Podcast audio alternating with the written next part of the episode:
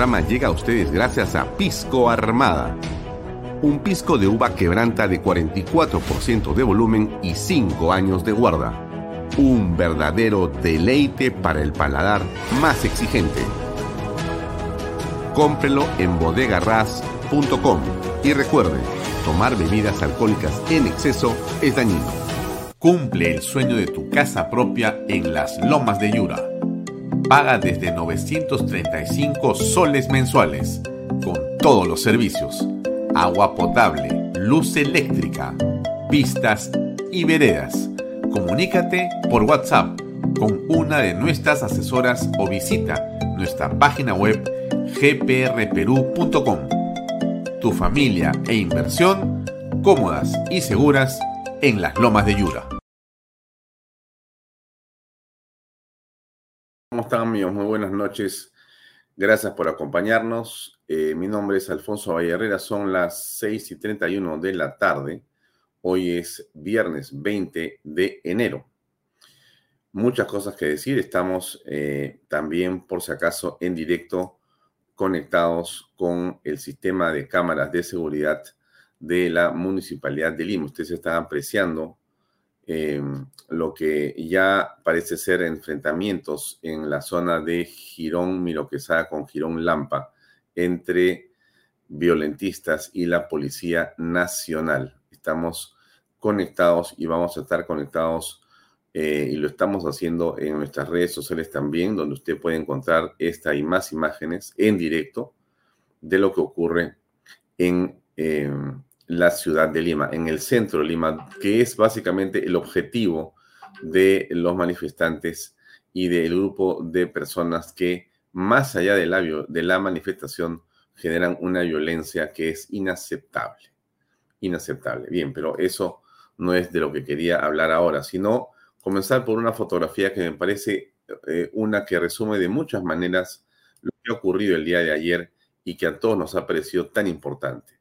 Esta es la imagen de la Policía Nacional del Perú, parapetada detrás de sus escudos, los escudos que le da la patria para defender el orden y para defender la vida de los ciudadanos, de usted, de, de, de quien les habla.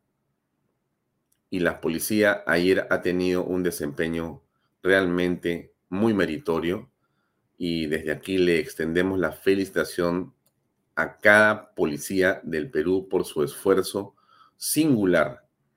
Han habido múltiples heridos, lamentablemente heridos de la policía a lo largo de la jornada de muchas horas de ayer, pero ellos han logrado detener a las turbas. En este momento se producen nuevos conatos en el centro de Lima. Mire usted las imágenes que le estoy mostrando. Son violentistas tomando nuevamente piedras y demás y lanzándosela directamente a el rostro, el cuerpo de la Policía Nacional. Están corriendo por el Girón Lampa.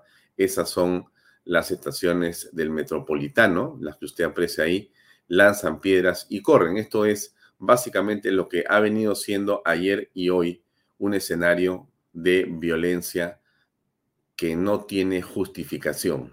Insisto, no tiene justificación. Ese es el leteo de la avenida Nicolás de Pierola, en el centro de Lima. Son imágenes que eh, vienen a través de una señal que genera la municipalidad de Lima. Así es. Bueno, entonces yo le decía que esta es la imagen que de muchas maneras representa lo que ha sido un esfuerzo eh, muy meritorio de nuestra Policía Nacional. Honor y gloria a cada uno de los miembros de la Policía Nacional que está en este momento defendiendo el orden público. Bien, entonces hoy tenemos un programa eh, que va a ser muy interesante. Tenemos varias entrevistas hoy. Tenemos eh, a Dante Olivera, que está ya conectado con nosotros, pero para poder poner un contexto sobre esto, déjeme recordarle que en la Universidad de San Marcos se produjo un hecho insólito cuando un grupo de personas que llegaron de provincias fueron alojados eh, se cerró la puerta 3 y se eh, tuvo dentro de las instalaciones de la ciudad universitaria a decenas o cientos de, eh, llamémosle, visitantes o manifestantes que estuvieron ahí eh, digamos, en contra de lo que debería ser o lo que podría ser el estatuto universitario o en todo caso las normas y los reglamentos. Eso no lo conocemos, pero Dante Olivera es un alumno de San Marcos, que no es necesariamente un hombre de izquierda y que más bien él pertenece a un grupo que podríamos llamar eh, singular dentro de San Marcos, aunque de repente ya no es tan singular, porque podríamos decirle perfectamente que es un hombre, según nos ha dicho él mismo, de derecha y que podría estar dentro del conservadurismo o el liberalismo con respecto de la economía. Pero esto fue lo que pasó hoy en la mañana en San Marcos, solamente para contextualizar, le pongo. Ayer donde veíamos a cerca de 400 personas que estaban acá dentro de la Universidad de San Marcos, hoy quedan aproximadamente unas 40.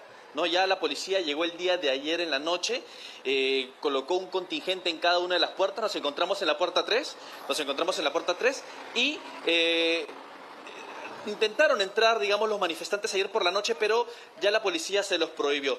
Se ha reabierto el tránsito vehicular, estaba cerrado hasta hace algunos minutos y eh, no se han eh, permitido también eh, más temprano el ingreso de alimentos porque estaban llegando más alimentos acá hacia la Universidad de San Marcos donde se encuentran estas 40 personas que han sido acogidos por estudiantes que señalaron los estudiantes de San Marcos que harían una conferencia aproximadamente esta hora para pedirle a la rectora Jenny Ramón que le permita el ingreso a esta casa de estudios a las personas que vienen en su mayoría de la zona sur del país. Recordamos, recordemos que estos manifestantes fueron alojados no solamente acá en la San Marcos, también en la UNI, en la Casa del Minero, en la CGTP, ah. y así es como luce en este momento esta universidad. ¿no? Acá habían talleres y cursos que han tenido que ser suspendidos y eh, también así lucen los negocios, ¿no? Están muchos de ellos vacíos en este momento y eh, como mencionamos el tránsito vehicular se acaba de reabrir hace algunos momentos. Ha llegado el congresista Roberto Sánchez, ex ministro también, quien se encuentra ahí conversando con los policías, que como mencionamos, las policías tienen eh, la eh, misión de evitar que personas que no sean alumnos ingresen en este momento a la universidad. Ha pedido también de la rectora de la Universidad Nacional Mayor de San Marcos. Es la situación mm, entonces en este momento muy distinta a lo que vimos ayer donde había cerca de 400 personas en esta casa de estudios. Ahora, Daniel, ¿se tiene una hora estimada más o menos? ¿A qué hora sería esta conferencia? ¿Nos mencionas?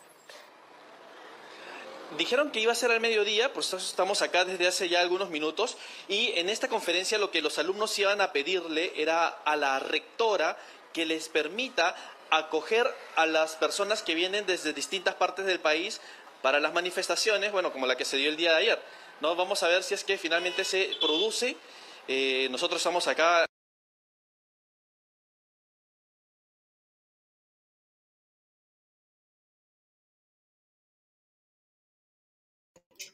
Eh, micrófono, por favor. Hola Dante, ¿cómo estás? ¿Tu cámara está apagada o me parece? ¿Y ahora sí?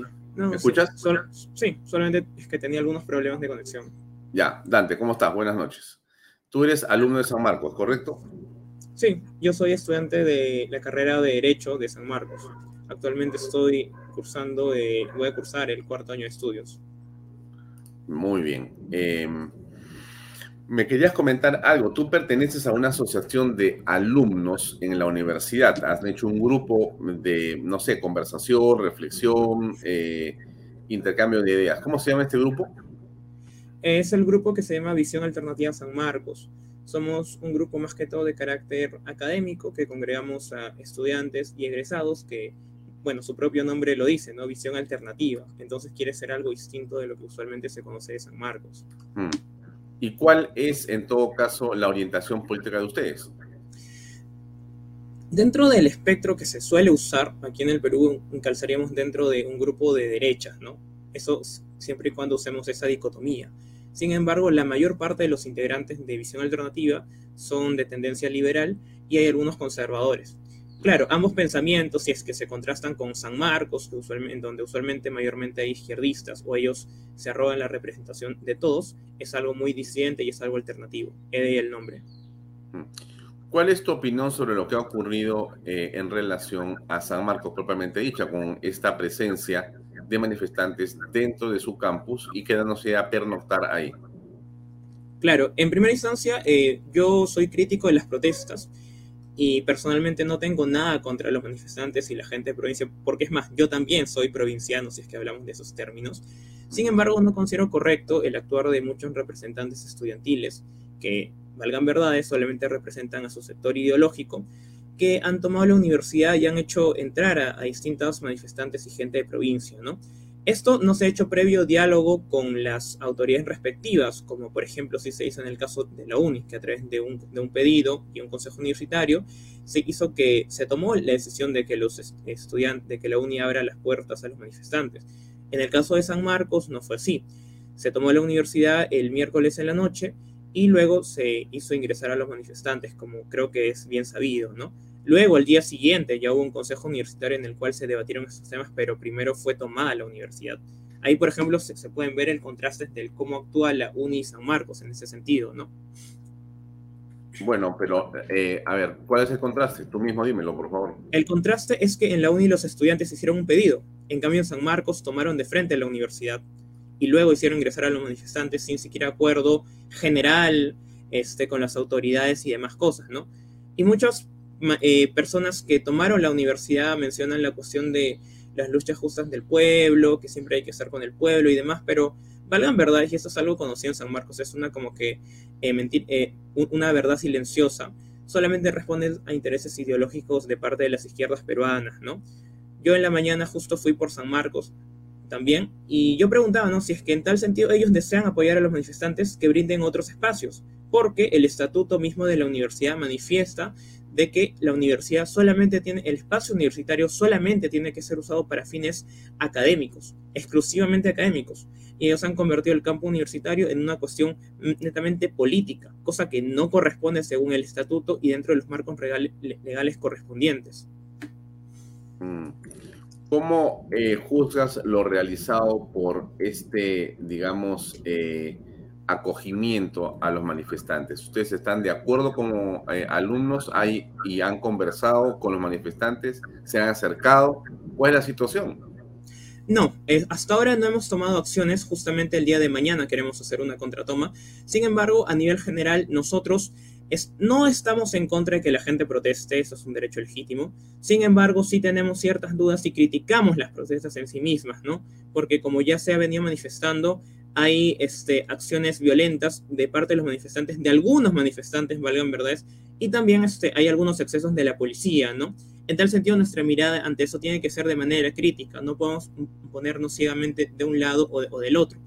Ahora, que los manifestantes hayan ingresado en la universidad creo que es una posición mayor, y me atrevo a decir intuitivamente, mayoritariamente en contra, porque incluso la toma de la universidad ha impedido que se realicen distintas actividades que están programadas, distintos talleres, ha perjudicado a niños que han estado en, las cuestiones de los talleres de verano de nataciones y demás. Si es que los manifestantes quieren un lugar en donde puedan estar, pueden ir a la uni o pueden ir a algún otro sitio, porque el derecho a protestar de ellos no puede ir contra nuestro derecho a, a gozar libremente del campus universitario, y ese derecho no puede ser eh, rebasado por un pequeño grupo de estudiantes que dice representar a toda la universidad y, se arroga ese derecho de eh, eh, que puede entrar cualquier persona a la universidad, ¿no?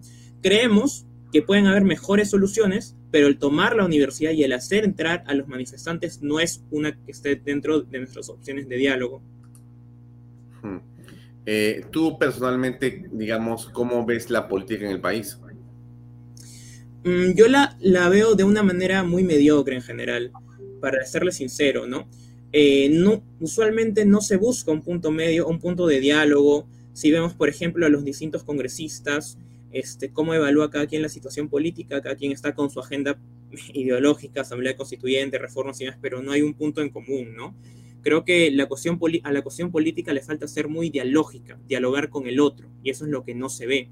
Y también, por ejemplo, ese ha sido un error de Dina Boluarte, que a los primeros días de las manifestaciones debieron convocar a mesa de, diálogo. Ese es un grave error que no se hizo y eso, por ejemplo, está haciendo tanto el Ejecutivo, el Legislativo e incluso este, las instituciones políticas no están actuando correctamente, ¿no? En tal sentido, mi percepción general de la política es que es una política peruana muy mediocre en comparación a años anteriores, ¿no? Y que no va a salir de esta crisis a menos que se atienda algún o se dialogue, mejor dicho, porque no es que estemos contrarios a eso, se dialogue directamente con los representantes y vea un método de solución, ¿no? Porque si es que, por ejemplo, ellos piden algunas demandas que al menos no esté dentro de la Asamblea Constituyente u otras cosas extremistas, creo que fácilmente el Ejecutivo puede dar pie al diálogo. Sin embargo, diálogo es lo que menos se escucha en nuestra política, como comento. Eh, Dante, ¿hay estudiantes eternos aún?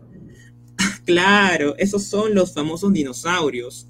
Es un, es un apodo que ponemos aquí en San Marcos a los estudiantes que viven de la universidad, ¿no? Que están hace 10 años, que cuando van a acabar una carrera deciden desistir y se pasan a otra. De hecho, un ex dirigente de la FUNS, le comento, justamente era un estudiante eterno, ¿no? Que estaba en administración de empresas, en, en este, la Facultad de Ciencias Administrativas, y luego el último año decidió repostularse a otra carrera lingüística y acabó siendo dirigente. Y eso es muy común son dinosaurios que viven de la política sanmarquina y que viven de todo de San Marcos y se arrogan las luchas del pueblo y demás cosas. Es algo que aún persiste en la universidad.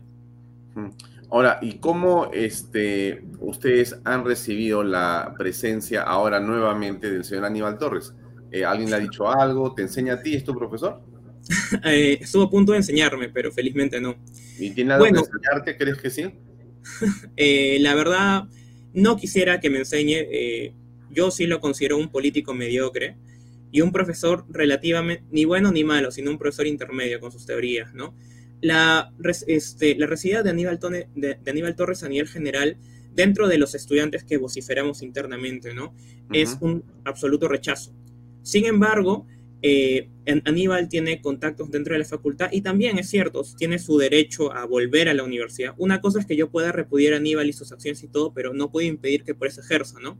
Se le puede, puede hacer un oficio y demás para que deje de enseñar, sin embargo, yo creo que este no es el camino, sino que mostremos los estudiantes nuestra desconformidad y digámosle directamente, ¿no? Si es que nos encontramos por los clausos universitarios que ha hecho una pésima gestión, una mediocre gestión.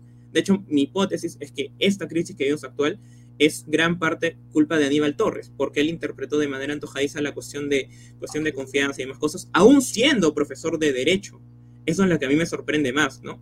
Esa diría que es mi percepción y la percepción así de manera muy camuflada, muy súbita que tenemos los estudiantes. Aunque también eh. hay ciertos admiradores, eso no lo podemos negar. Dante, ¿de dónde eres? ¿De qué parte de Perú? Soy de Chimbote, del norte. Ajá, de Adelia Esther Velasco Corena ya te había sacado, no sé cómo, te dijo de Ancash. Sí, exacto. Yo soy de Ancash. Muy bien, chimbotano entonces. Exacto. ¿De qué parte de Chimbote? Nací en Chimbote, pero hace unos años me mudé a Nuevo Chimbote. Entonces, más o menos vivo por ahí, ¿no? Por el óvalo de la familia. Un saludo a mis paisanos si es que me están viendo. De todas maneras te van a ver porque nos ven en el norte hasta bastante más allá de Chimbote. Estamos hasta eh, Chiclayo, y un poquito más arriba inclusive. O sea que todo el norte chico, Chimbote, por cierto, Trujillo y Chiclayo están a través de Pescable y también a través del Internet. Bueno, Dante, te deseo lo mejor. Gracias por tus declaraciones. ¿Cómo se llama el grupo al que perteneces? Somos Visión Alternativa San Marcos y el día de mañana, estimados espectadores, vamos a estar haciendo una contratoma de carácter más simbólico frente a la, a la puerta 5. Nos vamos a concentrar ahí para dar a entender que no hay una posición única en San Marcos, que hay distintas posiciones, que nosotros representamos a ese sector alternativo, a ese sector que piensa diferente y que es crítico, tanto con el sector izquierdista de las San Marcos como los sectores de derecha. ¿no? Queremos ser algo nuevo y así que invitamos a todos los televidentes, si es que nos ven en este momento, a que se puedan unir a la contratoma de mañana y también compartirnos en redes sociales porque si algo, pequeño queremos hacer para San Marcos, creo yo, es quitar ese estigma, ¿no? Quitar ese estigma de que el sanmarquino es comunista, es tira piedras y demás. Siento que ese sería un buen legado para nuestra querida universidad.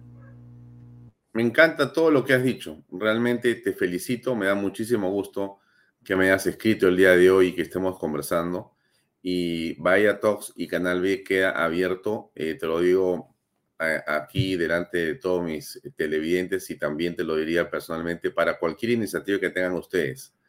Em, si ese evento que vas a hacer mañana lo grabas, envíamelo para transmitirlo en Canal B y conversamos para ver si tienes algún tiempo para tener un programa aquí en el canal y de repente puedes a través de Canal B eh, hacer que esa universidad que es tan importante como la San Marcos tenga una pluralidad de voces para poder conversar en torno al país. Gracias, Dante, por eh, estar esta noche en Vaya muy amable. Muchas gracias. Buenas noches.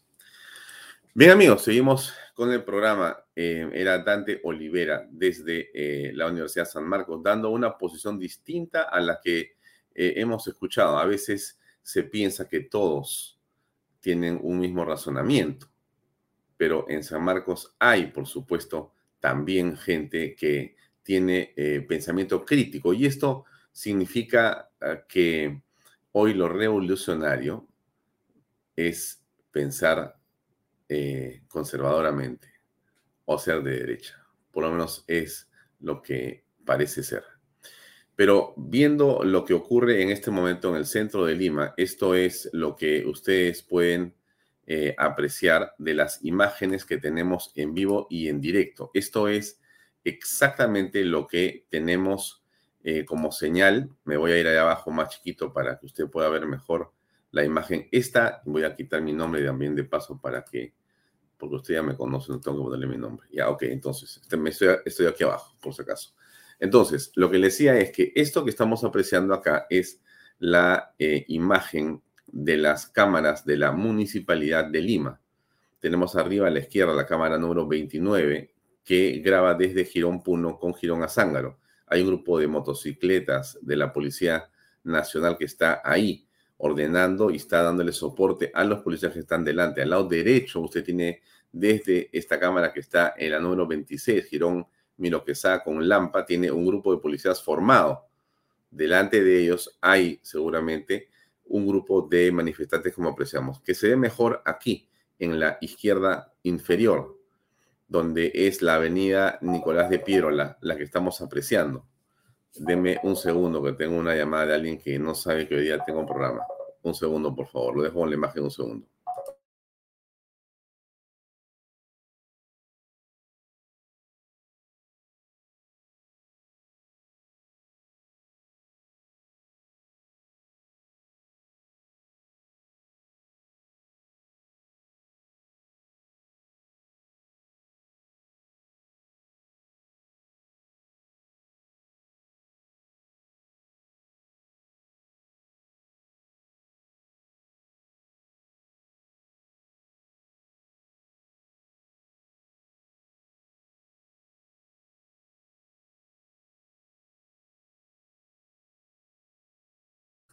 Ya amigos, eh, seguimos en el programa. Así pasa, pues estamos en vivo.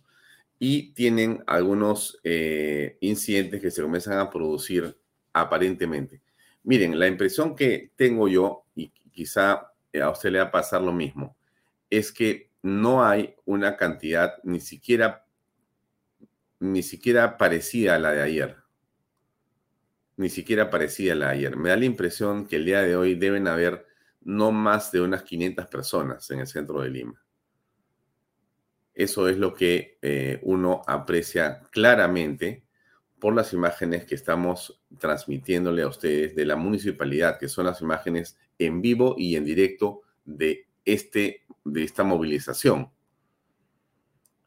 Usted puede ver cualquier canal, venga a esta misma señal. La tenemos esta señal enviándola a través de nuestras 16 redes sociales, de todos los cables que se conectan con nosotros y de todo el mundo que está viendo lo que está pasando aquí.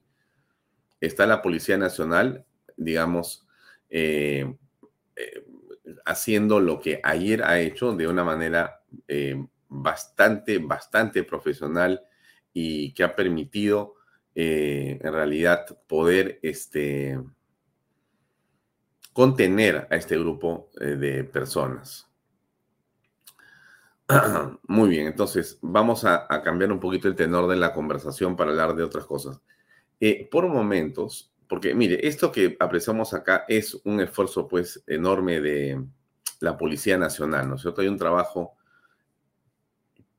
eh, espectacular desde, desde mi punto de vista, ¿no? Cómo es que la policía ha logrado eh, contener a estos fascinerosos, ¿no? Mire usted, esta es una toma desde un dron para que tenga una idea a qué se enfrenta la policía, ¿correcto? Mire usted. Eso es eh, una imagen que corresponde al día de ayer, donde ya como eso de las cinco y media de la tarde había un grupo con una violencia impresionante en contra de la policía. Palos, piedras, ondas y diversos artefactos. Es una toma desde de lo mismo, pero desde un costado. Mire usted.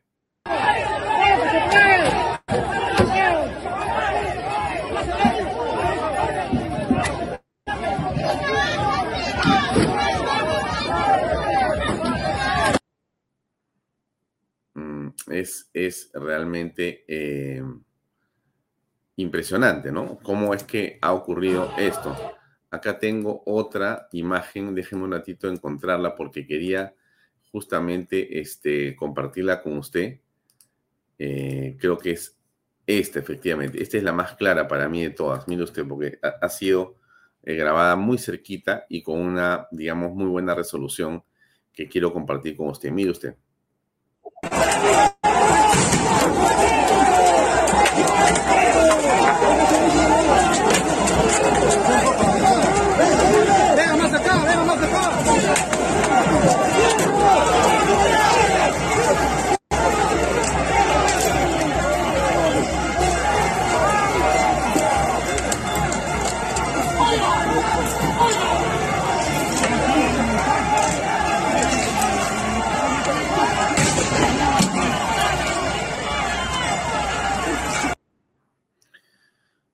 Mire, yo le ponía más temprano esta fotografía, que para mí es una, es una fotografía representativa de lo que ha sido el trabajo de la policía ayer. Un trabajo meritorio, eh, que por cierto ha tenido contusiones para ellos.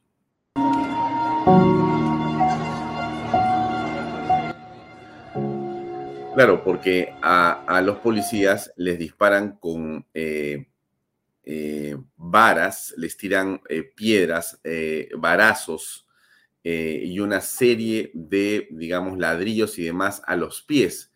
A veces el escudo permite que estén protegidos, pero cuando ya se entra en la confrontación, eso ya es muy difícil, como usted lo está apreciando acá.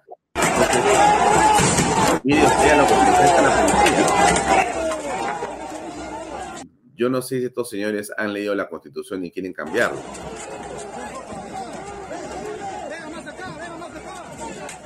Pero a la policía le tiran ladrillos en los pies y claro, estas son las consecuencias.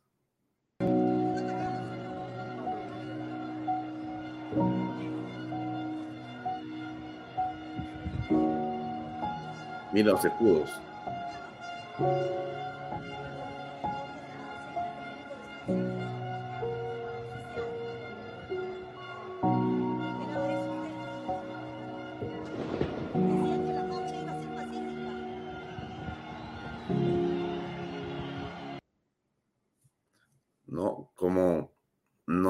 Sentir pues este, una solidaridad por estos hombres, ¿no? Le regreso la imagen de lo que está pasando en este momento en vivo y en directo. Ya son las 6 y 58 de la noche en Lima, Perú. Estas imágenes son del centro de la capital.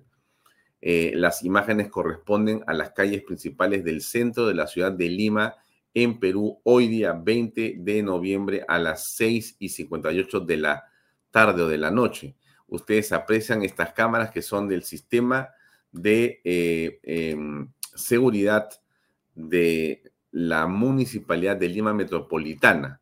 Son imágenes de las cámaras que están eh, grabando estos eventos en directo y que van a permitir en su momento poder ser entregadas a la Fiscalía para identificar a los eh, agresores, a los eh, vandálicos y a los terroristas que han estado presentes aquí, eh, inmersos entre la población que está seguramente llevada para esta protesta. Y que bueno, lo que estamos apreciando aquí es que no hay un número similar al de ayer. Yo le diría que son la mitad o la tercera parte de los manifestantes que ayer estaban eh, frente a este día tan eh, sonado como la toma de Lima, a la que se refirieron ayer eh, los organizadores, ¿no es cierto?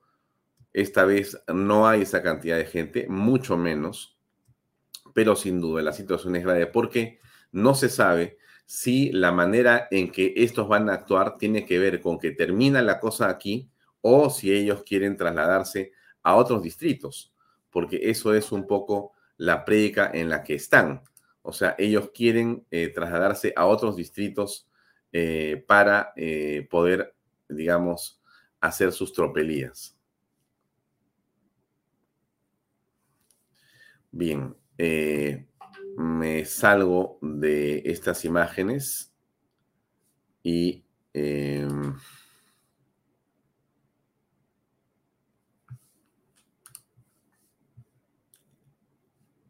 yo le contaba sobre la fotografía esta y sobre estas imágenes de un enfrentamiento pues eh, furibundo, ¿no? De la policía. Miren ustedes cómo los agarran a palazos a los policías una de esas varas en la cabeza te va a mandar pues al hospital.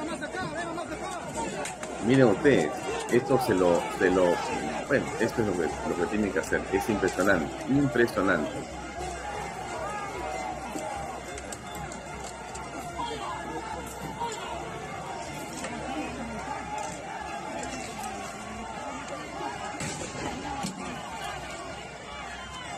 Es clarísimo que esto bajo ninguna circunstancia puede llamarse, entenderse o comprenderse o imaginarnos que buscan algún tipo de cambio constitucional. ¿No? Eso ya no es ningún cambio constitucional, esto es simplemente una eh, situación de incontrolable barbarie, ¿no? Em, bien, ayer eh, ocurrió un hecho eh, realmente tremendo que fue el incendio que usted recuerda seguramente de una casa eh, eh, importante, de un eh, monumento histórico, y bueno, que ha sido mostrado y visto de muchas maneras el día. Esta es otra imagen que quería mostrarle. Permítanme, permítanme que les enseñe esta imagen que también grafica esta situación de enorme violencia, ¿no? Déjenme ponérsela. Y es esto, miren ustedes. A, ver si... Eso es lo que estábamos comentando, Gunter. Ese es el momento, vean ustedes cómo destrozan las veredas eh, para arrancar estos adoquines, que dicho sea de paso, no, no están pegados con nada de cemento. Eh, un palo lo levantan. Son adoquines de, cemento que, simplemente se apelmazan eh, muy bien y, salen con una barreta, como estamos viendo acá. Esto es un daño a la propiedad pública. Eh, por ahí caminan niños, ancianos, que mañana mismo van a caminar por ahí, van a encontrar un hueco, pueden causarse daño, y eso es lo que no se quiere. Y para esto fue lo que rompieron las pistas, las veredas, mejor dicho. Vean ustedes la cantidad de adoquines que han arrancado, de, placas de, cemento, para lanzarlas a la policía. Todo eso le ha caído a la policía. Todo eso que ha quedado ahí tirado en la pista ha sido arrojado por los manifestantes. Los hemos visto retirar los bloques de concreto. Y miren cómo ha quedado. Hunter, quedado destrozados. Todo eso le ha caído a los efectivos de la policía y así es como ha quedado esta vía. Ya los efectivos se están haciéndolos retroceder, ¿no? A los manifestantes. Esto era el día de ayer, esto es lo que pasa en este momento en el centro de la ciudad. A la izquierda, Girón Puno con Azángaro, Abancay eh, con la avenida Grau, Nicolás de Pirola con Abancay o eh, Girón Lampa con la avenida Nicolás de Pirola. Son imágenes, lo que se está eh, viendo no son las calles que yo le estoy diciendo. La, la, eh, la cámara está colocada en el Girón Lampa con Nicolás de Pirola. Está apuntando hacia otro lugar. La cámara 29 a la izquierda, la 36 a la derecha.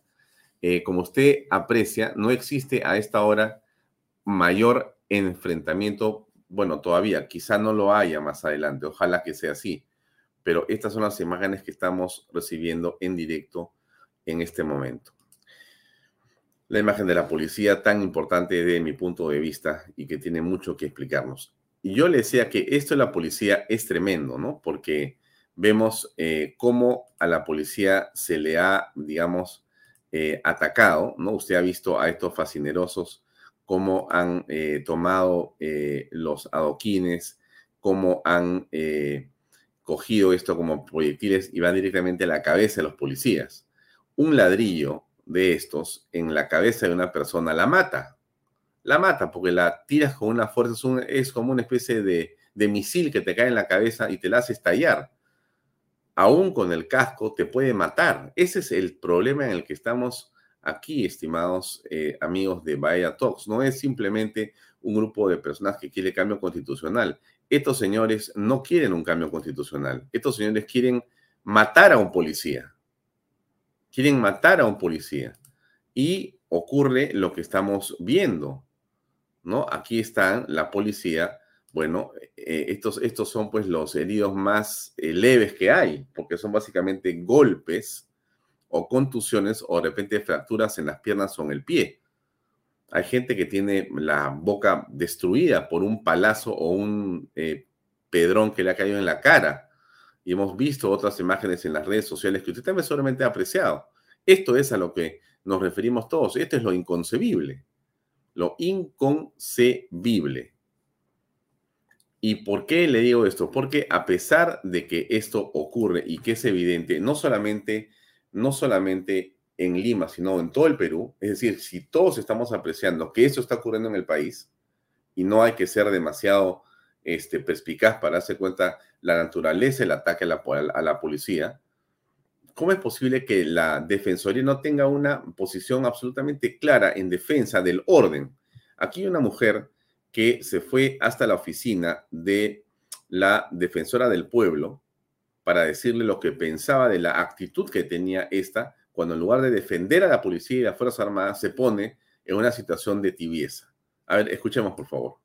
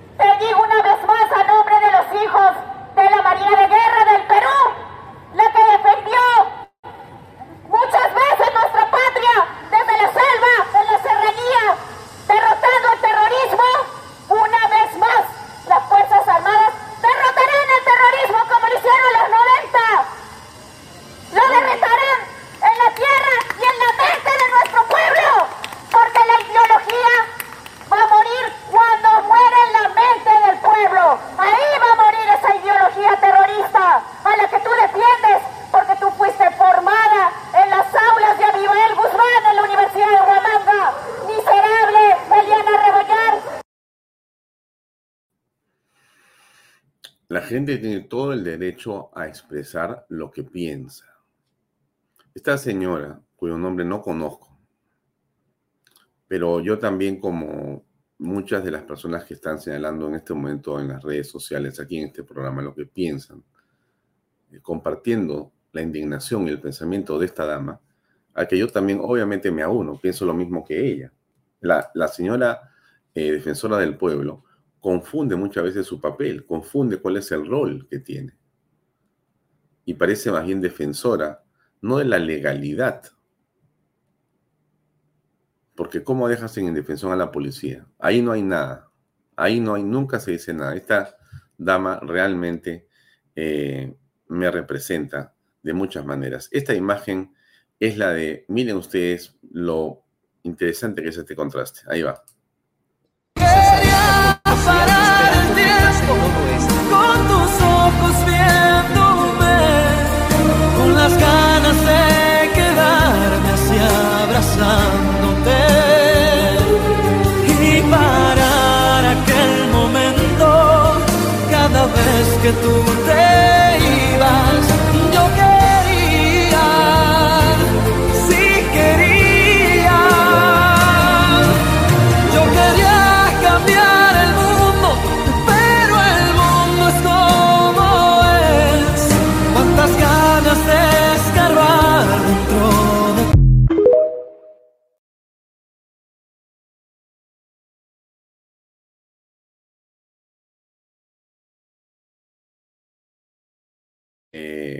disculpen las llamadas telefónicas, pero es un programa en vivo y me llaman por teléfono para coordinar cosas de este programa. Así pasa.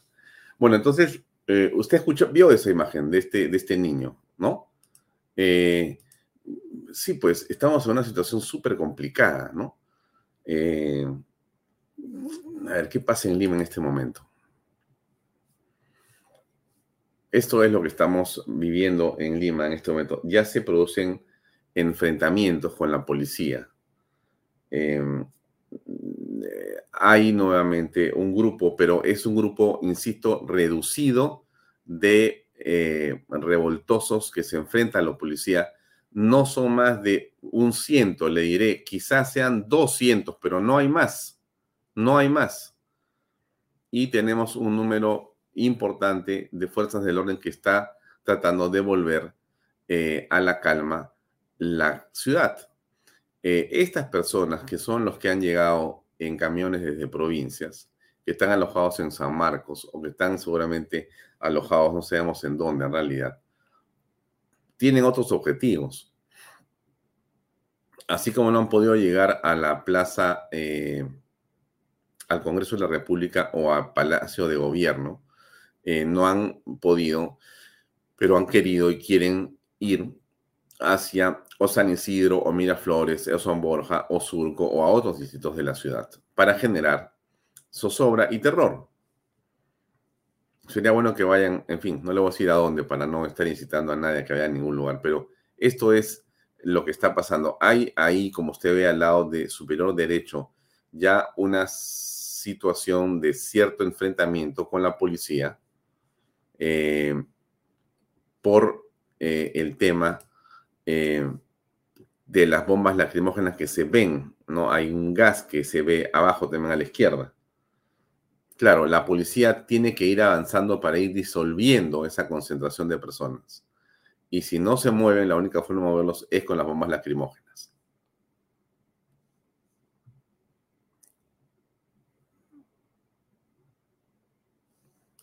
Es muy posible que sean los mismos de ayer, Delia Esther Velasco Marticorena. Eh, el punto eh, sobre lo que estás diciendo es el siguiente. Miren, ayer la señora Boluarte dio un discurso a la nación, ¿no es cierto? No un discurso, bueno, sí dijo algo, en realidad, una conferencia de prensa, en fin, como ustedes quieran llamarlo. Pero hay un tema que a mí, no sé si la palabra es que me llama la atención o no, pero es el hecho eh, que deberían haberse producido ya detenciones masivas, porque las imágenes están. Yo entiendo que está trabajando la fiscalía y está trabajando eh, el servicio de inteligencia y la municipalidad con estas imágenes que le estoy mostrando yo, está colaborando de una manera muy importante. Yo decía, comenzando el programa, que qué distancia entre otras administraciones ediles y esta, en la que ahora sí podemos tener eh, cámaras de la municipalidad que pagamos todos en realidad o que pagan los vecinos de Lima y que eh, sirven para esto, entre otras cosas, Parece casi una especie de eh, novedad que se pueda estar transmitiendo en vivo, algo como lo que estamos apreciando acá. Espérense que se me baja la batería de mi, de mi iPad. Un segundo. Y me conecto aquí. El enemigo ha venido, creo. Ya, ahora sí. Estamos en vivo y así pasa a veces que uno tiene que hacer de todo. Se me bajó un poquito la cámara, creo, ¿no? Ya sé, ya. Bueno, entonces, estaba diciendo yo que em, ahora podemos ver en vivo y en directo lo que está ocurriendo.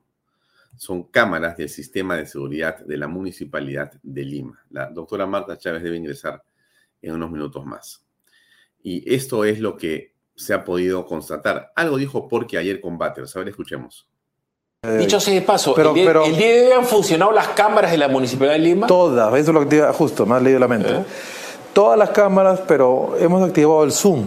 ¿ya? Hemos tomado la foto, pum, pum, pum, de cada, de cada salvaje. ¿ya? Entonces, esto van a tener denuncia penal, porque hemos pedido fiscal de prevención del delito. Y estamos con la fiscal ahí viendo las caras de cada vándalo, de cada criminal, ¿no? Porque esto, mira, la marcha, como tú dices... Mm. Bien, o sea, lo dice bien el alcalde de Lima, Rafael López Aliaga, en la entrevista que tuvo con Porqui, porque ellos están trabajando Claro, no nos van a mostrar a nosotros a quienes le han hecho, como dice Porky, pum, pum, pum, pum, ¿no? Claro, no nos van a, no nos van a contar a nosotros qué han hecho con, con ese material, ni a quién le han hecho Zoom, pero sí le han hecho, digamos, Zoom, y sí ha habido un, y sí existe un trabajo detallado de la municipalidad de haber identificado personas y haber enviado esto donde corresponde pero lo que no vemos es la velocidad o la celeridad que todos podríamos querer o, que debería, digamos, la circunstancia ameritar. Le vuelvo a poner lo que pasa en este momento. Eh,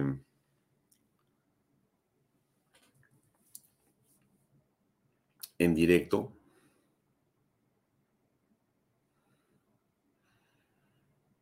Son las imágenes que nos provee la municipalidad de Lima y que permiten que usted se entere en directo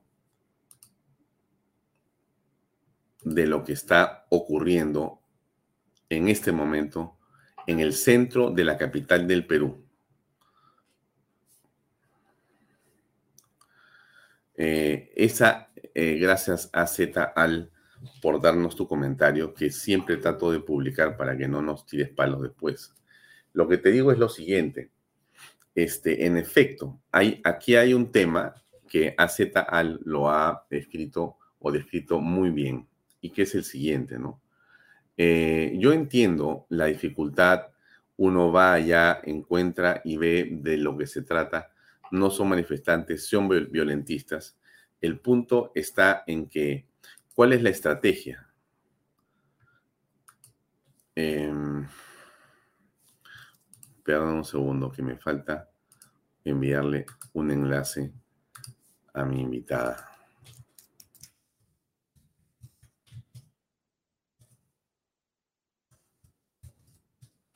Ya, debe estar ingresando en cualquier momento la doctora Marta Chávez. Entonces, este hecho es el que llama la atención, ¿no? ¿Cuál es el plan? ¿Cuál es la estrategia? ¿Cómo vamos a dejar de pasarnos todas las noches con 2.000 policías en la calle, con 200 tipos con piedras y pasarnos así pues hasta que nos dé otra vez el fin de año. No, no es cierto. Tiene que haber un giro, tiene que haber un cambio. ¿Qué es lo que vamos a hacer? Y eso es lo que no se desprende de lo que ocurrió ayer con lo que dijo la presidenta Dina Boluarte. Eso es la diferencia, ¿no? No existe eh, una eh, clara este, este, respuesta, no hay una propuesta de los ministros de Estado con respecto a lo que se te dicen, bueno, se han querido tomar tres aeropuertos en simultáneo. Bueno, me parece gravísimo, ante esa gravedad de una mafia organizada para tomar el Estado y desestabilizar el Perú, ¿cuál es la respuesta? ¿Dos mil policías en la calle? ¿Ese es el plan? No, ¿no es cierto? ¿Cuánta gente hay en este momento? 200 personas. Mire, échele usted pues a toda mire, ya, siendo pues lo más alucinante y alucinógeno, yo le diría pues que hay 400 personas. No hay más, no hay más. Entonces, ¿cómo puede ser que estas 400 personas pongan en vilo al país? No puede ser. Eso es lo que está mal. Creo que estamos ya conectados con la doctora Marta Chávez, que vamos a invitar a pasar al estudio. Marta, ¿cómo estás? Buenas noches. ¿Qué tal? Buenas noches, Alfonso. Gracias.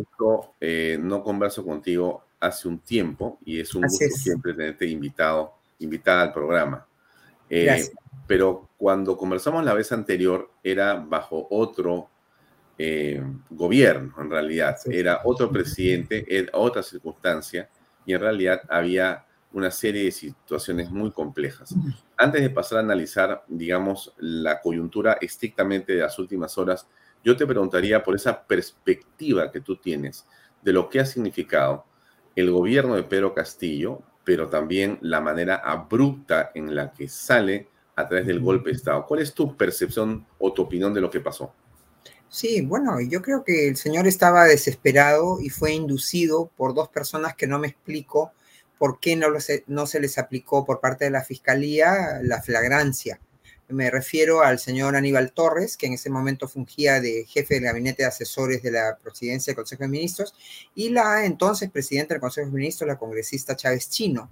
Yo creo que eh, ya después, inclusive eh, horas después del mismo día 7, se ha demostrado que ellos han estado acompañando al señor Castillo cuando leía esta, esta proclama. Y es evidente que el señor Castillo no tenía ni siquiera la capacidad para redactar un texto como el que leyó.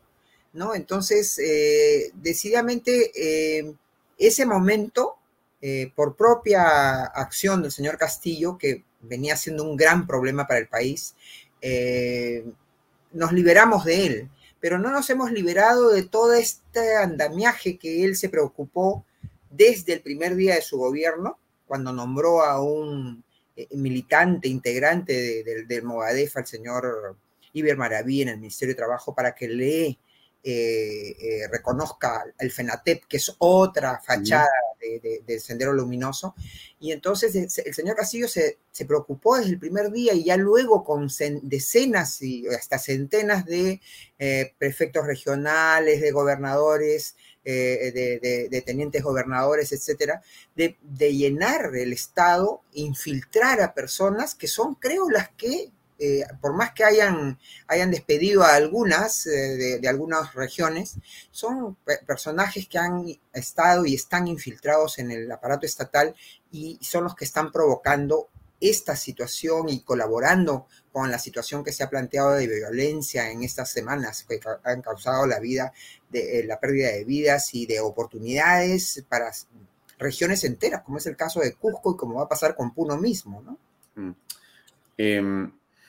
Has mencionado la inexplicable, eh, digamos, falta de señalamiento de responsabilidad penal del señor Aníbal Torres y la señora eh, Betsy Chávez.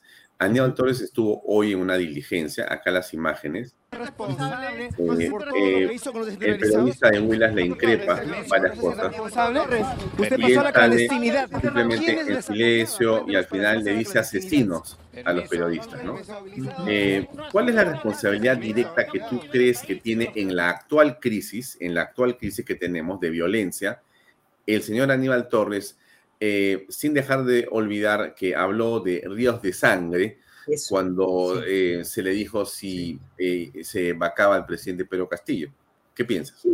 Más, aparte de eso, que es una, una declaración propia de la violencia, anunciando la violencia que iba a suceder, ¿no? Y que está sucediendo, ¿no? yo creo que este señor decididamente estuvo acompañando al señor Castillo el día 7 de diciembre. Y entonces eh, lo más probable es que este señor sea el que haya redactado esa proclama y ya se sabe también que la señora Chávez Chino, que fungía de presidente del Consejo de Ministros, pero que lo tenía al señor Torres de jefe del gabinete de asesores, era la que se preocupó de estar convocando al equipo de prensa de Canal 7, de TV Perú, eh, prescindió del equipo de prensa de Palacio de Gobierno por alguna razón, ¿no? Y entonces, eh, para mí desde el primer momento resultó absolutamente inexplicable, inclusive el señor Torres lo acompañó todo el día y a la, a la, a la eh, eh, cuando fue detenido el señor Castillo, ¿no? Y entonces eh, yo no me explico cómo lo dejaron ir, ¿no? Y, este señor Ufano, además está ejerciendo una función que es absolutamente peligrosa. Enseña en la Universidad de San Marcos y ya hemos visto pues cómo los, los estudiantes de la Universidad de San Marcos han convertido esa ese recinto universitario en un local de alojamiento de personas que además, Alfonso, tendría que investigarse, no sé si ya lo está haciendo la Fiscalía, pero en los peajes eh, de ingreso a Lima, sea por el este, el norte o el sur, eh, está filmada la, la, placa de cada uno de estos eh, vehículos que han venido por centenares, trayendo a piñadas a personas violando incluso las normas de tránsito.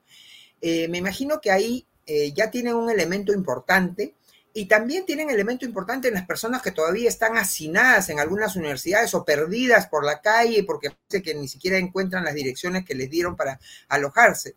Esas personas son elemento importante para eh, eh, determinar ¿Qué, cosa, Alfonso?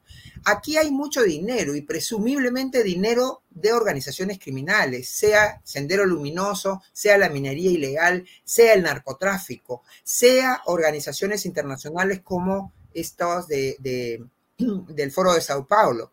Y entonces espero que la Fiscalía esté haciendo su trabajo para eh, hacer un muestreo. Fíjese, fíjate, Alfonso, a, las, a los partidos políticos que participan en, las elecciones les fiscalizan hasta una tasa que va a manos de, la, de la autoridad electoral para hacer alguna impugnación.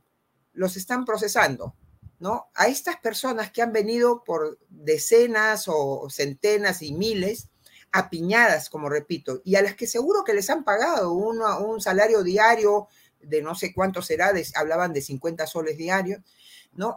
Acá hay mucho dinero, mucho dinero, y como repito, presumiblemente de organizaciones criminales o vinculados a delitos, incluso hasta de trata de personas. Por lo tanto, yo creo que hay mucho por hacer por las autoridades eh, eh, eh, de la Administración de Justicia si es que verdaderamente se quiere cumplir con lo que ayer la señora Dina Boluarte decía, ¿no? Que no van a quedar impunes estos actos. No debe quedar impune ninguna muerte producida directamente por personas que han ah, eh, disparado. Inclusive ahora estoy viendo en las redes eh, que hay eh, elementos que prueban que desde entre los propios manifestantes alguien le disparó al otro. Eh, el tema de este incendio de la casona, que ya por las imágenes que se han compartido también eh, y de las cámaras de, la Municipalidad de Lima, que esta vez sí parece que están bien o no las han malogrado a propósito, como parece que las malograron en el 2019. en este caso, yo creo que, yo creo que ahí hay mucho por, mucho por hacer para, para parar esto, porque el día que tú identifiques, eh, Alfonso, quiénes son estas personas, cuál es su, su procedencia, a qué se dedican, ¿no? Y, y, y, además investiguen si son condenados por terrorismo, están, han sido procesados, han sido detenidos por terrorismo. Yo creo que mucha gente va, va a simplemente decir, no, pues a pesar de que me, me ofrezcan 50 soles diarios, yo no puedo prestarme para este tipo de eh, eh, eh, intrigas, conspiraciones contra el país. Mm. ayer se produjo un incendio lamentable. La consecuencia es esta que estamos apreciando. La casona que se incendió. Ahí? Esta es la casona que se incendió el día de ayer en la noche durante las manifestaciones en el centro de Lima. Ha quedado completamente destruida. Es una construcción de 1930 y de ella ya no queda nada. Y llegaban los bomberos a apagar el incendio y no los dejaban más. Es, claro, es, parte de un modus operandi, Impresionante, o sea, tampoco los bomberos pudieron llegar porque les apedreaban la unidad. Esto es, simplemente inconcebible. Claro, es lo que han hecho, es lo que han hecho con las eh, unidades móviles de las, ambulancias de salud. El salud varias veces ha, denunciado y ha mostrado cómo en Puno, por ejemplo, se impedía que, avancen las ambulancias para, no ya ni siquiera para ir a recoger a los heridos, sino llevando heridos con personal médico dentro. Eran, eran apedreadas, eran, eran eh, impedidas de pasar, ¿no? Esto ha estado sucediendo y varias de las muertes que se contabilizan hasta ahora en estas semanas responden a personas que han sido impedidas de recibir el tratamiento que necesitaban porque no las han dejado circular, ¿no? Entonces, eh, yo creo, eh, no les gusta pues que los terruqueen, eh, Alfonso, pero estos son actos terroristas, son actos de amedrentamiento de toda la población y son perpetrados y dirigidos por personas que no es ninguna casualidad, tienen prontuario como terroristas, condenas, yo pienso que lo que falta, Alfonso, es uh, perfeccionar la legislación constitucional y legal para señalar, descartar la posibilidad de rehabilitación de eh, los terroristas, ¿no? Eh, no solamente suponiéndola, está probado ya que es muy difícil que estas personas eh, se rehabiliten. ¿no? Y entonces, así cumplan su condena, deberían ser objeto de proscripción de una serie de actividades, como creo que deberían ser objeto de proscripción permanentemente eh, los que son responsables de delitos de violación de niños. Creo que en este caso y en el caso del terrorismo, eh, no se, la, la, sociedad no debe ser una sociedad boba, pues la democracia no debe ser una democracia débil o falsa que permita que esta gente, que no se rehabilita, no se rehabilita, está demostrado, la mayoría de aquellos que están detrás eh, eh, eh, son personas que han, que han cumplido penas de, por terrorismo, que han sido en algún momento investigadas por terrorismo y han continuado en estas andanzas. Entonces, falta también, creo que los servicios de inteligencia hagan un seguimiento. La, la, ley constitucional, el Código Procesal Constitucional permite, contrario al censo, hacer seguimiento razonable a personas eh, eh, que han cometido ciertos delitos. ¿no? no es una amenaza contra su libertad individual que se haga eh, un, seguimiento razonable, reitero, en caso de estos delincuentes terroristas que yo creo que no tienen voluntad, ni vocación, ni posibilidad de rehabilitarse. Marta, el TC entonces emitió una resolución, que es la que estás comentando, pero la pregunta es cómo se puede revertir la misma para que no ocurra esto que estamos señalando. Sí, yo, yo he leído, no muy profundamente, la leí para efectos de una entrevista, eh, la sentencia que recientemente dictó el Tribunal Constitucional, y no me parece eh, contraria a, las normas constitucionales. Por eso yo sí creo, porque ellos, claro, la Constitución permite de, de plano y los tratados internacionales también la posibilidad de que las personas eh, que sufren carcelería se rehabiliten. Pero yo creo que falta precisar que hay personas, hay, hay, eh, crímenes, eh, reitero, dos de ellos me parecen el terrorismo y la violación de niños, que diríamos, tendría que decidir la, la sociedad a través de una norma constitucional complementaria y normas legales de rango de ley que esa, esa eh, institución de la rehabilitación, que significa cumplir la condena y pagar la, la, reparación que se les, ha asignado, eh, no funcione en el caso de estos graves delitos. Yo creo que así la sociedad tiene derecho a, prevenir eh, daños a, los individuos y a la sociedad. Y yo creo que dentro de este, dentro de este contexto, eh, habría que perfeccionar la norma constitucional y las normas legales para eh, excluir de la rehabilitación, que, puede regir para otros tipos de, delitos, pero creo que en el caso del terrorismo, y además, reitero, está probado. Este, en nuestra propia experiencia parece que muchos de los delincuentes que han purgado condena no se rehabilitan. Al contrario, al contrario, creo que se perfeccionan y logran aún más ser más dañinos, ¿no? Y lo estamos comprobando con todos aquellos que en estas sazonadas son, están siendo identificados y creo que los servicios de inteligencia y las municipalidades que tienen cámaras tienen que cumplir un deber patriótico de ponerlas a disposición de las autoridades para que se vea y se compruebe que estas personas pueden haber cumplido su condena, pueden haber pagado su reparación, pero decididamente no están rehabilitadas y están en disposición y en capacidad de seguir dañando el país.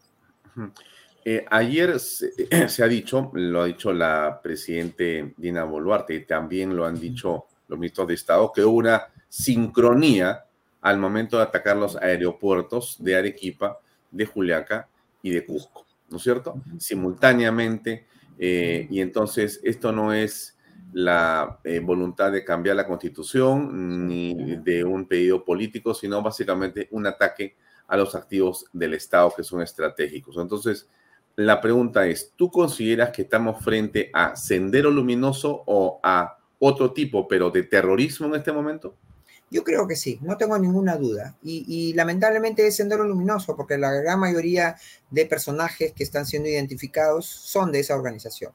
¿no? Entonces, esta es violencia eh, eh, con propósito de aterrorizar a la población, de dañar la, economía y, el, y, la capacidad del Estado, porque el Estado existe, Alfonso, y, existe para lograr qué?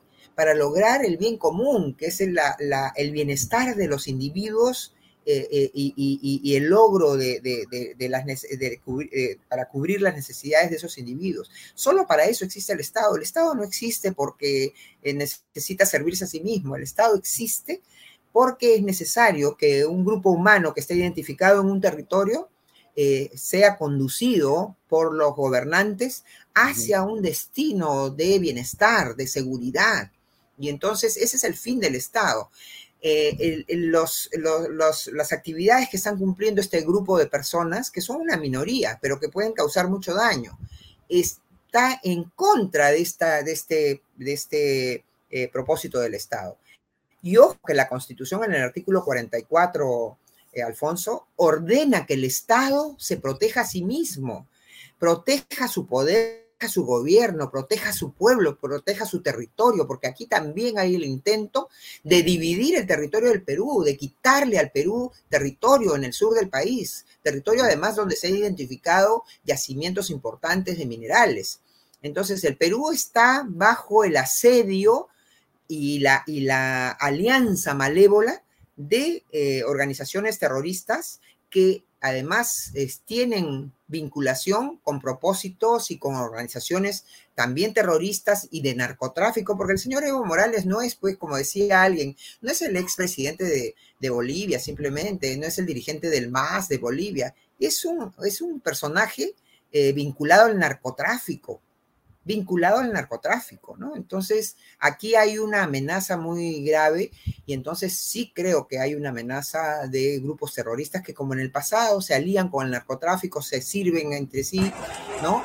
Eh, aun cuando pudieran eh, tener propósitos finales distintos, pero en una coyuntura se apoyan. Y creo que ese es el, esa es la situación que está sucediendo hoy día en el Perú. ¿Cuál es el papel que tiene el diálogo? Porque en muchos momentos Dina Boluarte apela a dialogar, busca y ha enviado emisarios, lo dice en sus mensajes. El diálogo, el diálogo, ¿se puede dialogar en estas circunstancias? ¿Cómo harías tú? Sí, yo creo que no. Y entonces, cierto que pueden haber personas que tienen, que son, como sucede en todo, ¿no? Hay personas que ingenuamente caen en este juego ¿no? Y entonces, eh, eh, eh, porque incluso los medios han entrevistado a personas que y les preguntan, a ver, ¿qué significa para ti cambio de constitución? Y no saben explicarse, ¿no? Entonces, ¿qué significa Castillo? Tampoco, tampoco saben qué, significa, ¿no? Y entonces, con personas que, verdaderamente quieran reclamar pacíficamente y por una agenda social, yo creo que sí, sí debe hacerse el diálogo, pero con los violentistas, con los que tienen la idea de que si tú no les das la razón te pueden pegar un tiro en la sien, con eso simplemente hay que combatirlos, hay que identificarlos, combatirlos y excluirlos, sacarlos de circulación. Yo creo que hay bastante material y en los medios de prensa se ha visto y las autoridades tienen que tomar esos, esos medios y además los propios que ellos deben haber tenido para identificar a estas personas que son capaces de prenderle fuego a una comisaría, a los que son capaces de prender fuego a un, a un patrullero con un joven provinciano dentro y quitarle la vida. Yo creo que esto no tiene ninguna justificación y ninguna persona de bien podría eh, eh, justificar esto. Y si alguien quiere dialogar con estos criminales, yo simplemente pienso que no se puede dialogar con terroristas, no se puede dialogar con vándalos, no se puede dialogar con aquellos que tienen desprecio a la vida y a los derechos de los demás, decididamente no. Aquí hay un hallazgo de la policía que me gustaría compartir contigo. Dura unos segundos, pero es muy interesante lo que encuentra la policía con respecto a artefactos hechos para atacar justamente a las fuerzas del orden. Veamos, por favor y que presumimos que esto haya sido utilizado en las manifestaciones que se han producido los días 10, 11 y 12 del presente mes. Y teniendo en consideración que el día de mañana se tiene convocado un paro seco que ha sido convocado por la CGTP, presumimos que todo este material pirotécnico también podría ya haber sido adquirido por estas personas que el día de mañana van a realizar sus movilizaciones. Sí, el día 11 y 12 sí tenemos eh, imágenes y constancia de que han utilizado las avellanas, porque se veía pues a lo lejos cómo explosionaban las avellanas y eran lanzadas al personal policial. Estas mismas. Así es, avellanas. Eso ha sido lanzado ese día. Claro, ¿qué te parece esto? Sí, yo creo que eh, es necesario que este tipo de material sea puesto a disposición de las autoridades, sea puesto en conocimiento de la ciudadanía, porque precisamente también en los medios y las redes sociales aparecen las grabaciones de, este tipo de, material que ha sido utilizado en el, caso del incendio, del incendio de la casona que, hace un momento mostrabas, Alfonso. ¿no?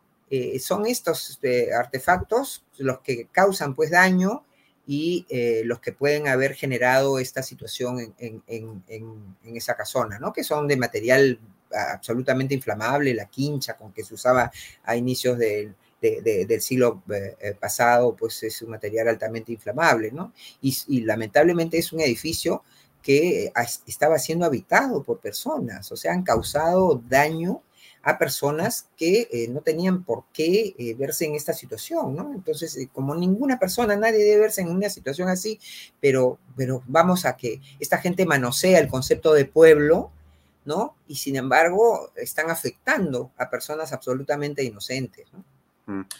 Ahora, entrando un poco al tema político, ¿cómo aprecias el desempeño de Dina Boluarte desde el día 7 de diciembre hasta la fecha. Le ha tocado un periodo convulso, un periodo complejo, difícil, pero bueno, la política es así y el cargo de presidente no es un lecho de rosas, es el más complejo de todos. En el Perú es sumamente eh, complicado eh, llevar a cabo una representación como esa. ¿Cómo juzgas tú lo hecho por Dina Boluarte? Sí, bueno, eh, hay que comenzar, Alfonso, diciendo, Dina Boluarte es parte del problema ella nunca debió ser candidata, nunca debió ser vicepresidenta. Su propia postulación a mí me sirve para demostrar que ha habido irregularidades y quizás fraude, ¿no? Eh, eh, desde el momento de la inscripción de la lista del señor Castillo. Eh, la señora Boluarte era funcionaria hasta hace muy poco del sistema electoral en la RENIEC y la ley orgánica de elecciones es muy clara, artículo 207, prohíbe que nadie que pertenezca al sistema electoral, algún órgano del sistema electoral, y no hace ningún detalle de si es conserje o si es funcionario, simplemente no puede pertenecer y no puede ser candidato. Eh, esa norma se le aplicó cuando ella pretendió ser inscrita como candidata al Congreso y el jurado electoral especial a cargo de las inscripciones de las listas congresales no se lo permitió. Pero el jurado electoral especial a cargo de las inscripciones de las eh, eh, fórmulas presidenciales sí lo permitió, con una abusiva interpretación que además fue consentida por el, por el jurado nacional, que dicen, no, no nos presentaron una tacha. Un momentito, el jurado nacional tiene una, Dirección Nacional de Fiscalización y el Jurado Nacional tiene la obligación de fiscalizar la legalidad del proceso electoral. Y ellos han debido fiscalizar. Y esta señora ha sido 17 o 16 meses y medio ministra del señor Castillo. Y hace días antes, nada más de ante los procesos de vacancia, decía: si vacan a Castillo, yo me voy con él. Entonces, la señora es parte del problema. Ahora, sin embargo, formalmente, pues es la vicepresidenta. ¿no? Y creo que la señora ha entendido y debe entender que está sobre el caballo y entonces está obligada a manejarlo de la mejor manera posible, tanto por interés del país, que cualquier, toda persona está obligada, ¿no? A, a respetar los intereses y a defender los intereses del país, sino también por ella misma, porque ella está sujeta a, varias investigaciones. Entonces, eh, eh, le he visto con una conducta absolutamente errática. Quizás hay gente que le tiene, pues, le conoce dentro del sector de Castillo o del señor Cerrón, le conoce cosas con las cuales a veces parece que logran mediatizarla, logran maniatarla. Le he visto errática, eh, eh, está, ha ido avanzando algo mejor, pero no del todo, porque, por ejemplo, se han debido tomar medidas preventivas en el caso de los, de los, de los aeropuertos. Los aeropuertos son activos críticos nacionales. Mm. Y entonces eh, existe una razón clarísima para prevenir cualquier actividad en contra, cualquier sabotaje en contra de esos activos críticos nacionales y la señora no ha tomado la decisión.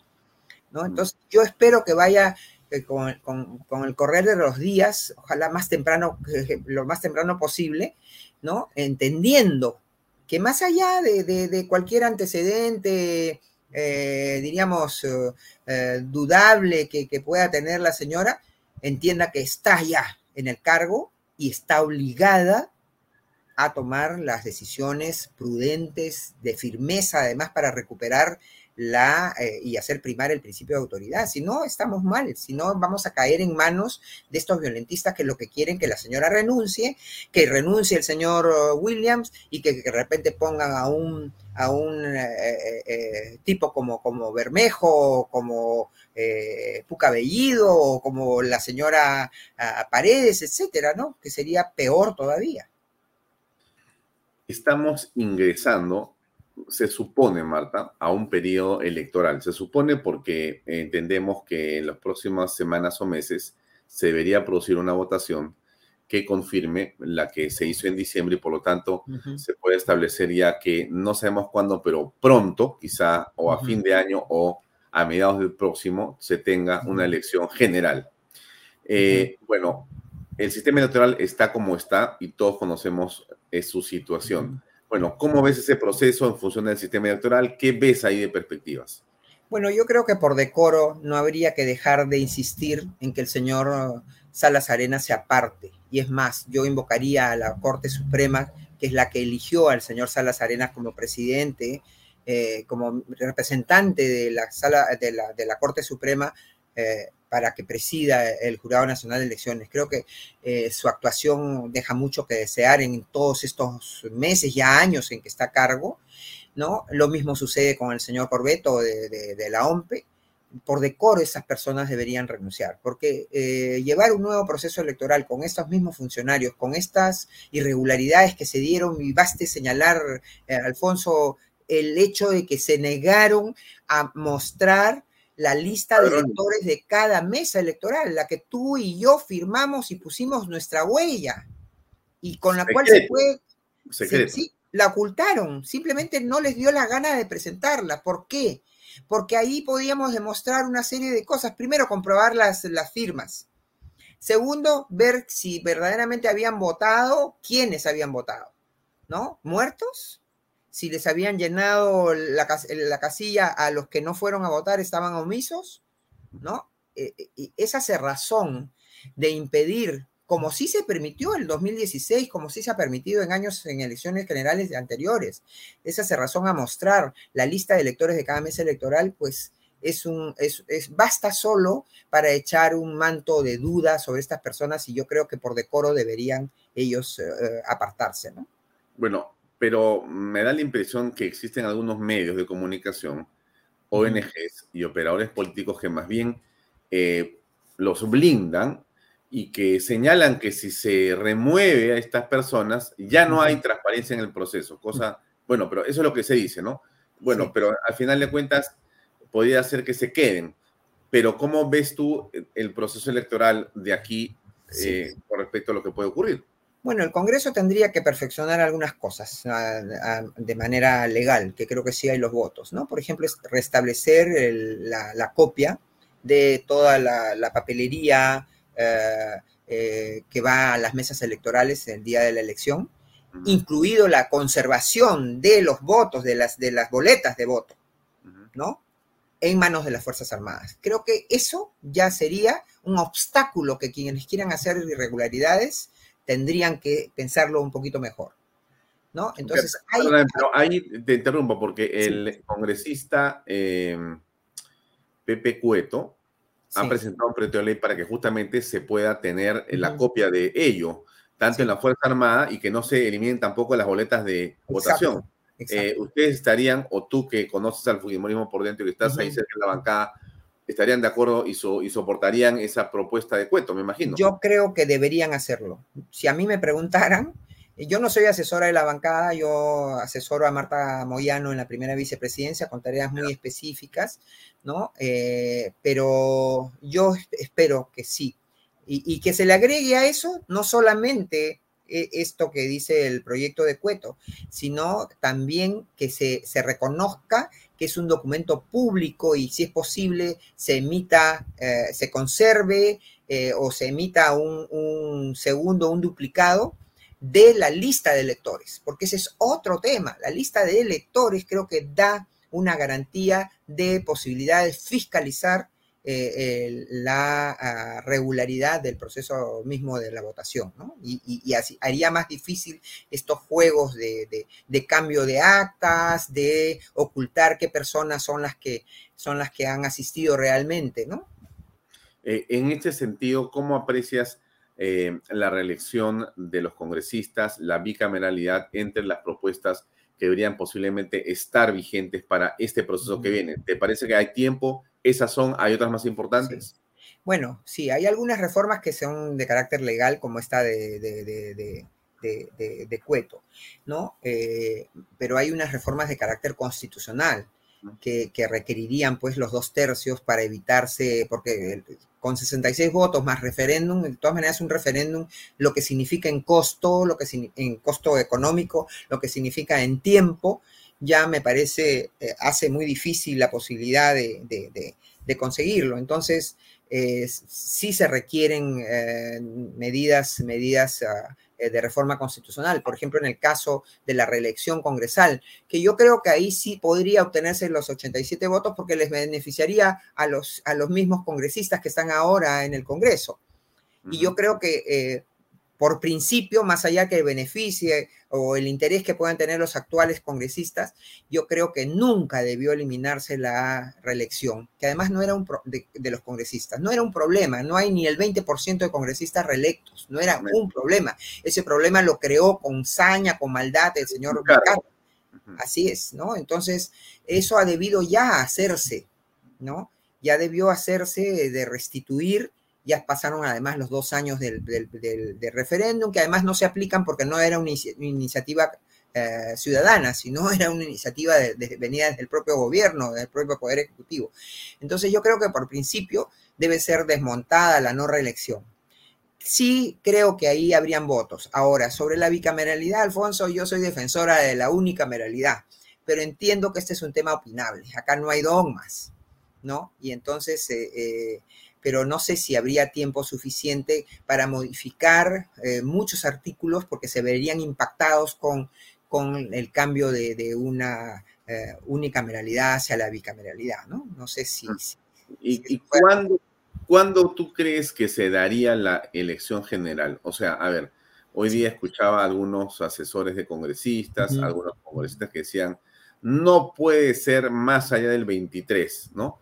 Hay otros que dicen, no, que sea el 24 de abril o mayo. Bueno, hay otras bancadas, la de Pepe Cueto, que dice al 26 nos vamos. Aquí no hay nada de elección general antes porque hemos sido elegidos con un mandato imperativo que no puede ser modificado porque es inconstitucional. Ok, bueno, pero tú, ¿cuál es tu postura?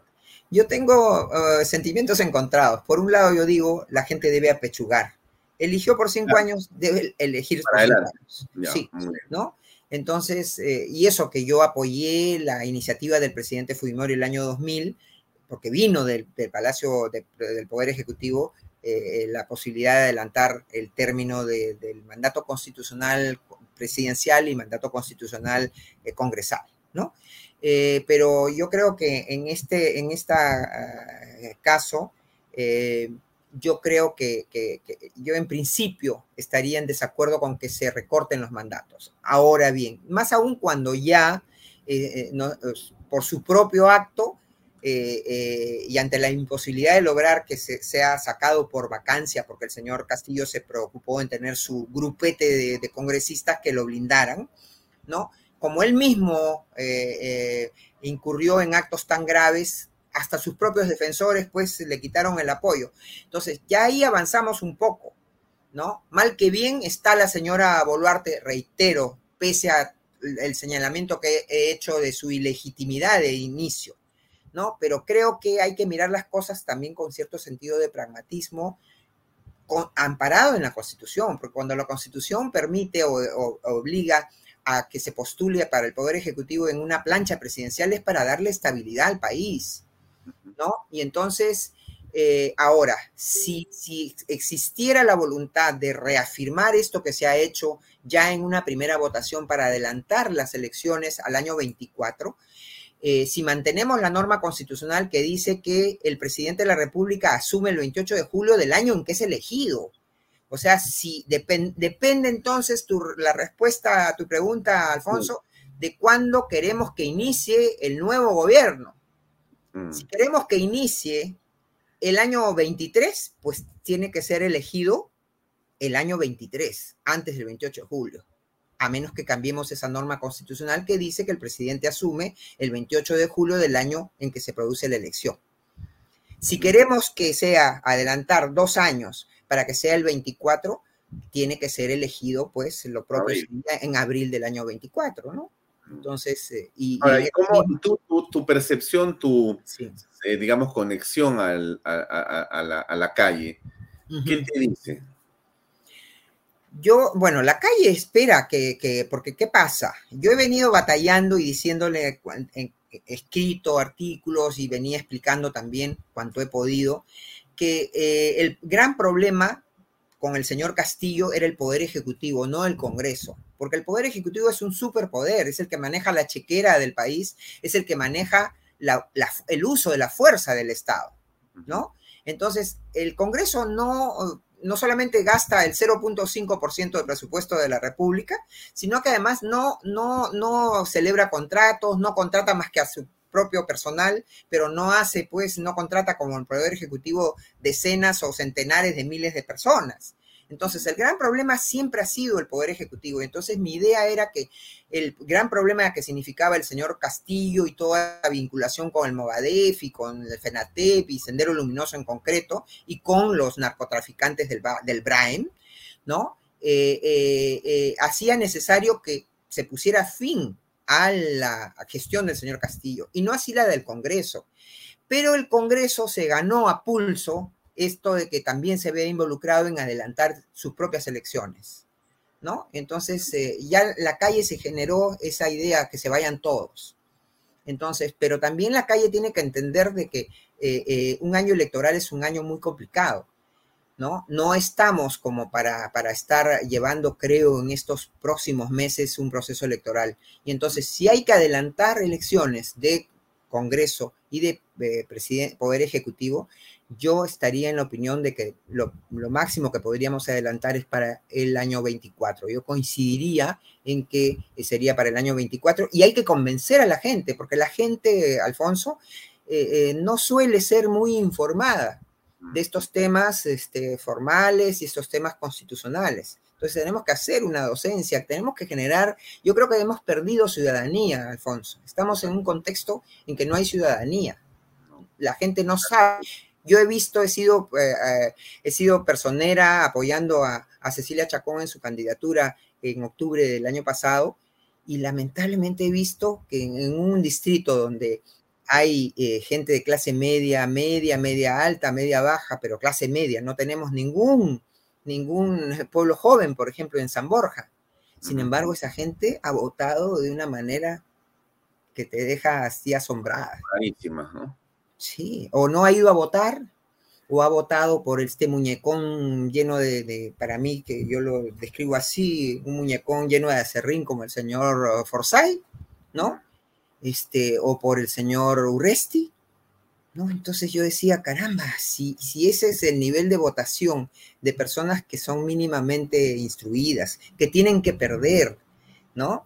Eh, caramba, a veces pierdes, pierdes un poco la esperanza, ¿no? Pero mi conclusión es que tenemos que reeducar a la población.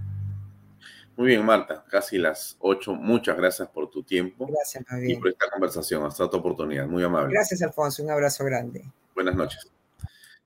Bien, amigos, era la doctora Marta Chávez Cosío que nos acompañó en Bahía Talks. Les pongo las imágenes finales. Esto es lo que está ocurriendo en los alrededores del centro de Lima. Esta es la cámara que está en Girón de la Unión con la avenida eh, Bolivia, ¿correcto? Esto es a la derecha, por si acaso, está el centro cívico.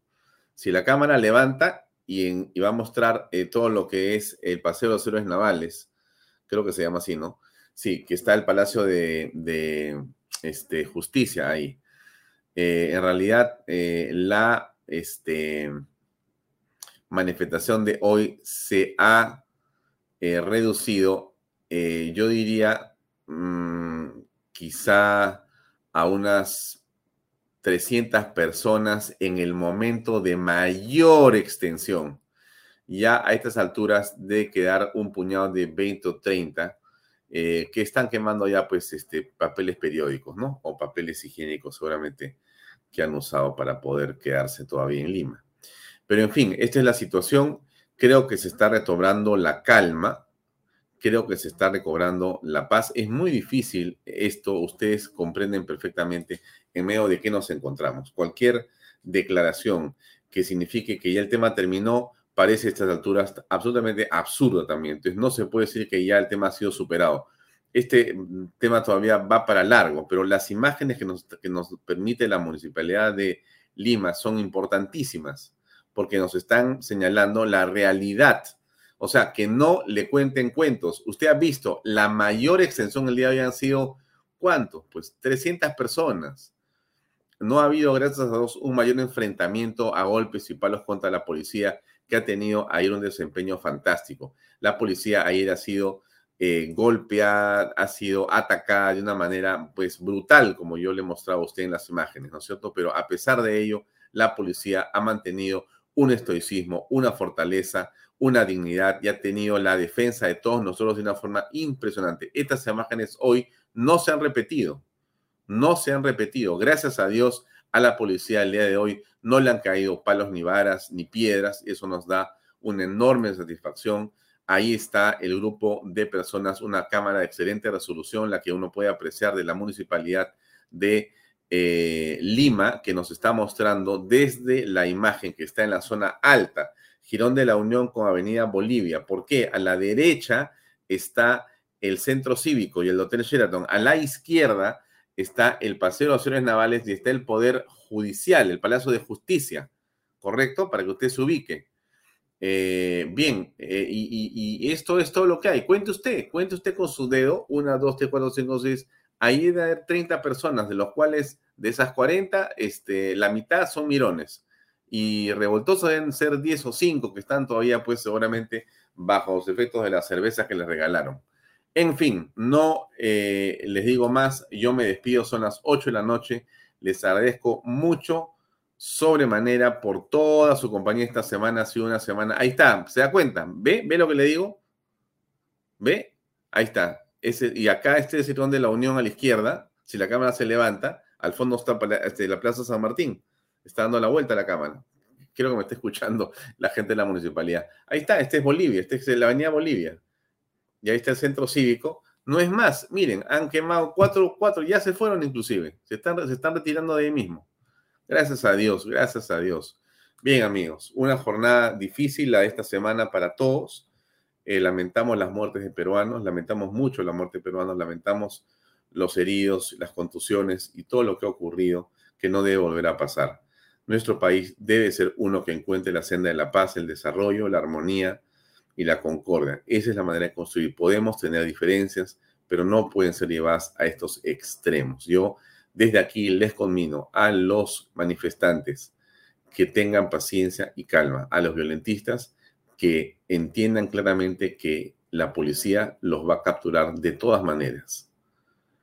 Y cuanto más rápido se alejen, regresen a sus lugares de origen o dejen la violencia como una fundamento de su presencia o de su acción, seguramente podrán vivir un poquito mejor, pero la justicia los va a alcanzar, estoy seguro. Eso es todo por hoy, amigos. Le agradezco muchísimo por su semana con nosotros, con Canal B. Nosotros seguimos a toda velocidad. A continuación, el padre Luis Gaspar con su excelente programa Unidos por la Esperanza. Todas las fines de semana usted puede entrar a su aplicación en Canal B y aquí va a poder encontrar y ver y ver y ver y ver cuando quiera. Canal B con su botoncito, que lo puede descargar, ¿no es cierto? Y puede ver la repetición de este programa y de todos los programas. No hablo más. Gracias. Muy buenas noches. Permiso. Este programa llega a ustedes gracias a Pisco Armada. Un pisco de uva quebranta de 44% de volumen y 5 años de guarda. Un verdadero deleite para el paladar más exigente. Cómprelo en bodegarras.com y recuerde, tomar bebidas alcohólicas en exceso es dañino. Lomas de Yura estamos muy contentos de haber cumplido con el sueño de muchas familias peruanas, por lo siguiente. Porque nuestros hijos tienen zonas seguras de esparcimiento y recreación. Porque gracias a los bonos de techo propio y nuevo crédito Mi Vivienda pagamos cuotas más bajas que las de un alquiler. Porque gracias al convenio con Fovipol tenemos la tasa más baja a nivel nacional. Porque nos brindan espacios cómodos y agradables. Porque contamos con los servicios básicos las 24 horas porque me permitió desarrollar mi negocio familiar. Así como estas y otras familias, los invitamos a que ustedes también formen parte de nuestro proyecto Las Lomas de Yura.